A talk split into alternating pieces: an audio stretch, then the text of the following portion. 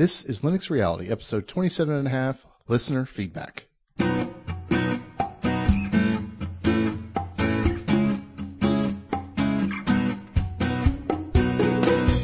Hey everybody, this is your host Chess Griffin. Got a little surprise for you. Thought I'd do a little extra episode. This is going to be just sort of listener Q&A and tips and just, you know, a little short and sweet episode. This is going to be an extra episode. It's not going to replace the regular one. So, uh, you know, usually I've been releasing these episodes, uh, you know, the regular episodes on Wednesdays of each week and Tuesday, Wednesday, Thursday. So this coming week, I will still have regular episode 28, but you know, uh, I got some really interesting feedback and questions, and I'm still tweaking with my audio stuff. And I realized in that last episode I spoke a little too quietly, so I do apologize for that. I'm going to try to improve that. So that's you know part of my hidden agenda, I guess, for releasing this this sort of supplementary episode. But but really, I just wanted to give back to you guys and, and play some of your feedback and answer some questions and got a few tips here. So let's get started. Message for you, sir.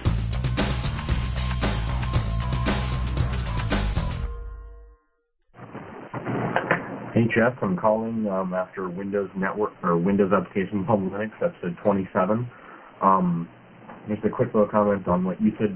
You didn't, didn't think VMware was available for Macintosh. In fact, I think it was last week at uh, the world right before the Worldwide Developer Conference, they announced that they were going to start developing a Mac version. So ah, cool. It is Mac. Um, and as for emulators, I was I recently came across a very useful one called, um, called QEMU.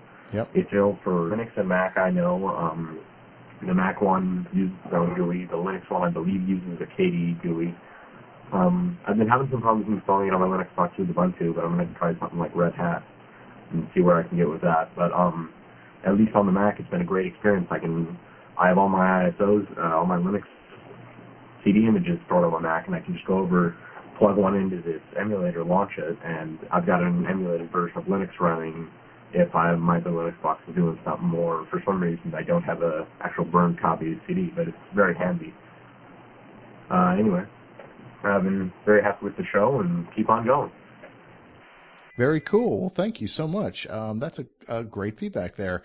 Uh, let's see about QEMU. Yeah, I purposefully did not mention that just because in my experience, it's just a little too slow. Uh, there's a patch out there. I think I think it patches the kernel. I don't remember, but it, you know, I've got it and it's, and I've got a few distributions installed using QEMU and, you know, it's nice because it's free and you can usually get a package for your distribution, but I don't know. In my mind, it just wasn't quite ready for prime time. And so that was really the main reason I did not mention it. But, but you're right. It is an option. And so for folks who uh, are interested in virtualization, I would definitely check that out, check that out as well, in addition to all the stuff we, you know, I mentioned in the uh, last episode.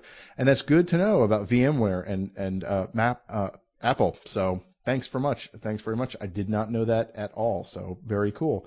Let's see. I got an email here from Jeff, and Jeff says, uh, Chess, I'm a new listener of your podcast, and I find it very helpful and enjoyable.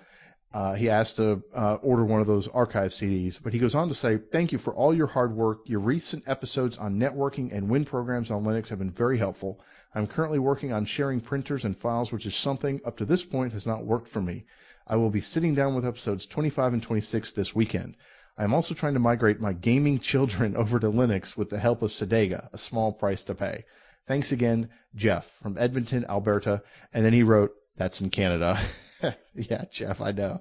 Uh, thanks for that email, Jeff. That's that's really cool to hear, and I'm glad that uh, it's working really well. Um, you know, check out those two episodes, and feel free to post in the forums if you have any questions. The networking stuff is kind of hard sometimes, but I think you know with some work it can be done. And you know, speaking of the of those Samba episodes, a couple people asked me to, um, you know, uh, try to mention GUI programs where I can for some of this stuff rather than the command line stuff. So what I thought I'd do is I was going to do an episode on this, but there's a program called Webmin, and what made me think of it recently was the Linux Link Tech Show guys just interviewed the developer of Webmin just this past week. So listen to that show if you haven't, uh, um, and if you don't know that much about Webmin. It was a really interesting interview. But Webmin is basically a web-based um, uh, network administration tool. Well, it does a whole lot. Basically, it's a it's a web tool uh, that you install local server, and so you would just go to like you know localhost 10,000 in your browser.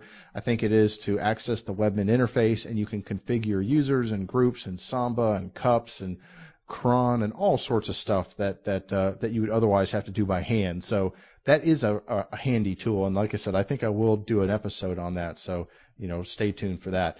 Um, let's see, and uh, got an email here from Luis, and he says, Chess, I've installed Ubuntu partitioned right, and the bootloader's working fine.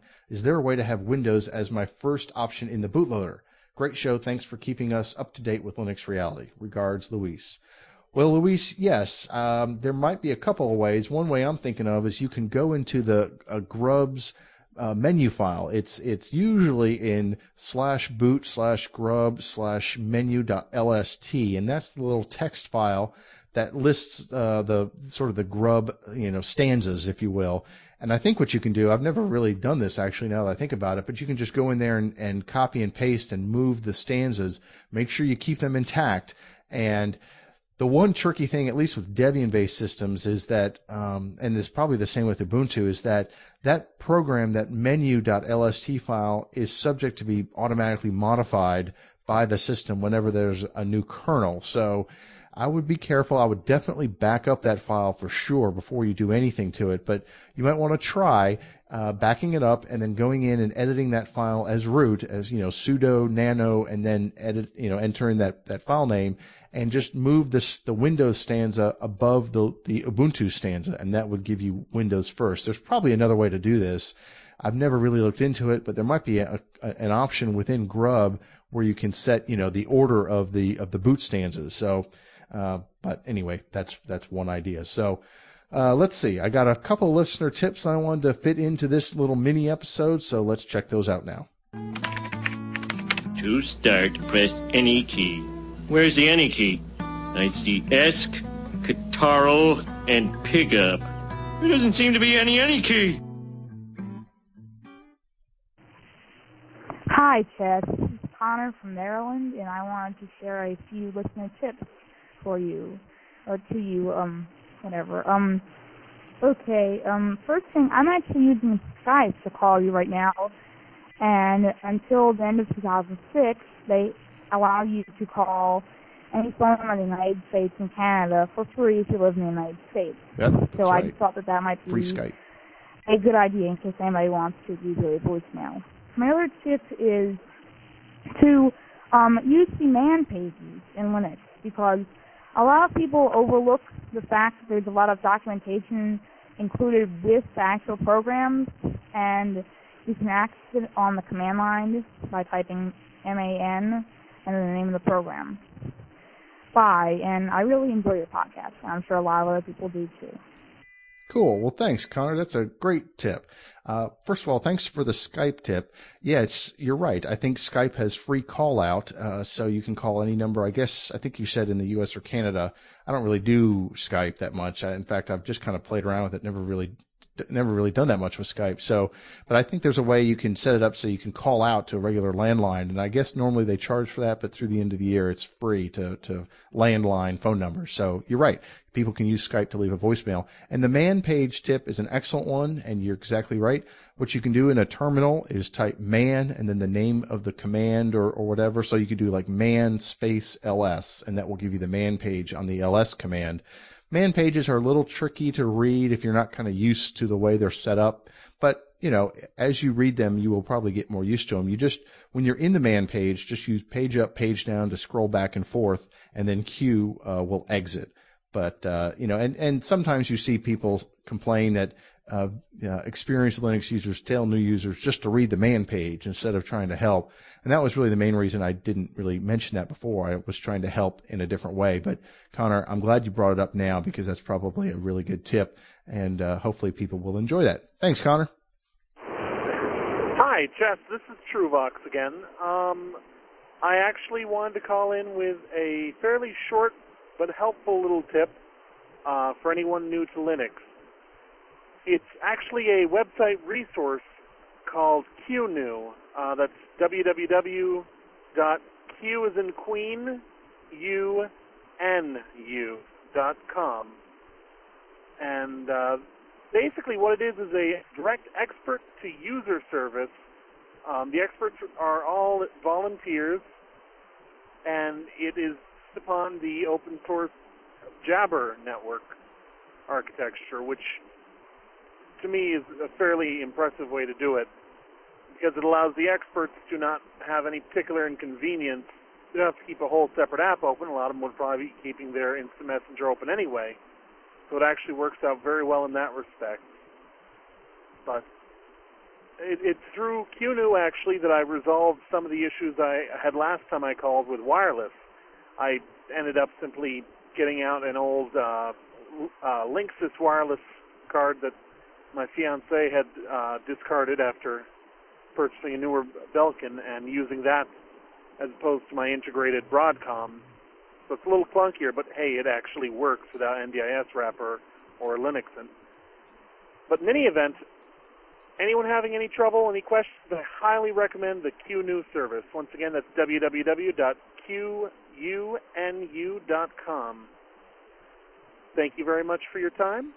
This is Truvox signing out. Excellent. Well, thanks so much. Good tip. Good tip. I sure do appreciate that, and I uh, appreciate all the other uh, emails and voicemails that I got. I got several others, and so I'm going to save some, you know, for the regular episode next week. But I thought you guys might enjoy this uh, little extra tip or extra little segment. So thanks again, everybody, and it's time to wrap it up.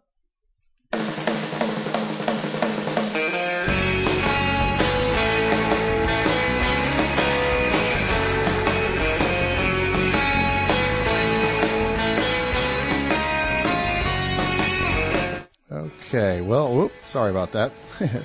uh, like I said, it's just a little extra uh, show. I thought you guys might like it. Had so, had a lot of good tips, a lot of good feedback there that I wanted to get out to you guys and give you, uh, you know, something to enjoy over the weekend. So stay tuned for the next episode. It will be 28 uh, coming out next week. Still slightly undecided on what to do. Got a few ideas, so just kind of hang loose and stay tuned and stay subscribed. Uh, if you haven't uh, put your name on the Frappr map, please do that. And also, please do check out the forums. We really are having some good discussions over there. So I look forward to seeing you guys there. You all have a great weekend. Take care. Bye bye.